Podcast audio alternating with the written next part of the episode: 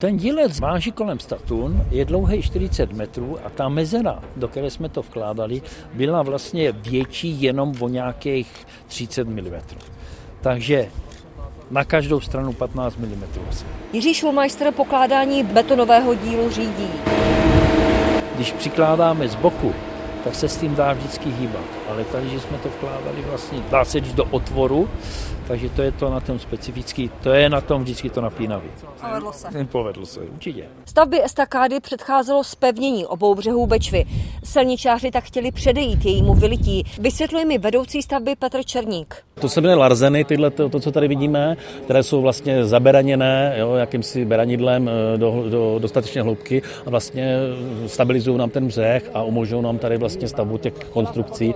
Ta konstrukce je dočasná, potom po odjezdu těch technologií se to zase vytahá a upraví se ty břehy a v rámci této projektu potom tady bude zpevnění nějakou kamennou dlažbou a vlastně i ty pilíře, které jsou v záplavovém území, ty budou obloženy potom kamenem. Na desetikilometrovém úseku dálnice mezi Přerovem a Říkovicemi silničáři postaví celkem čtrnáct mostů.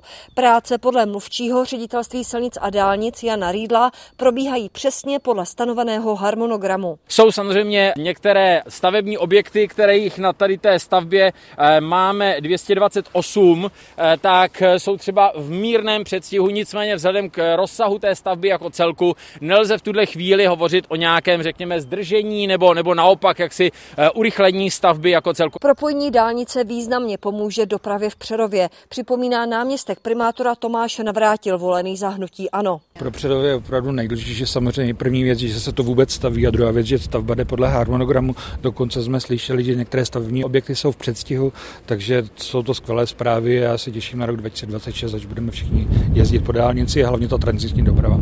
Stát za stavbu dálnice zaplatí bezmála sedm miliard korun. První auta by se po ní měla projet v roce dva tisíce dvacet šest. Z Přerova Lenka Kratochvílová, Český rozhlas.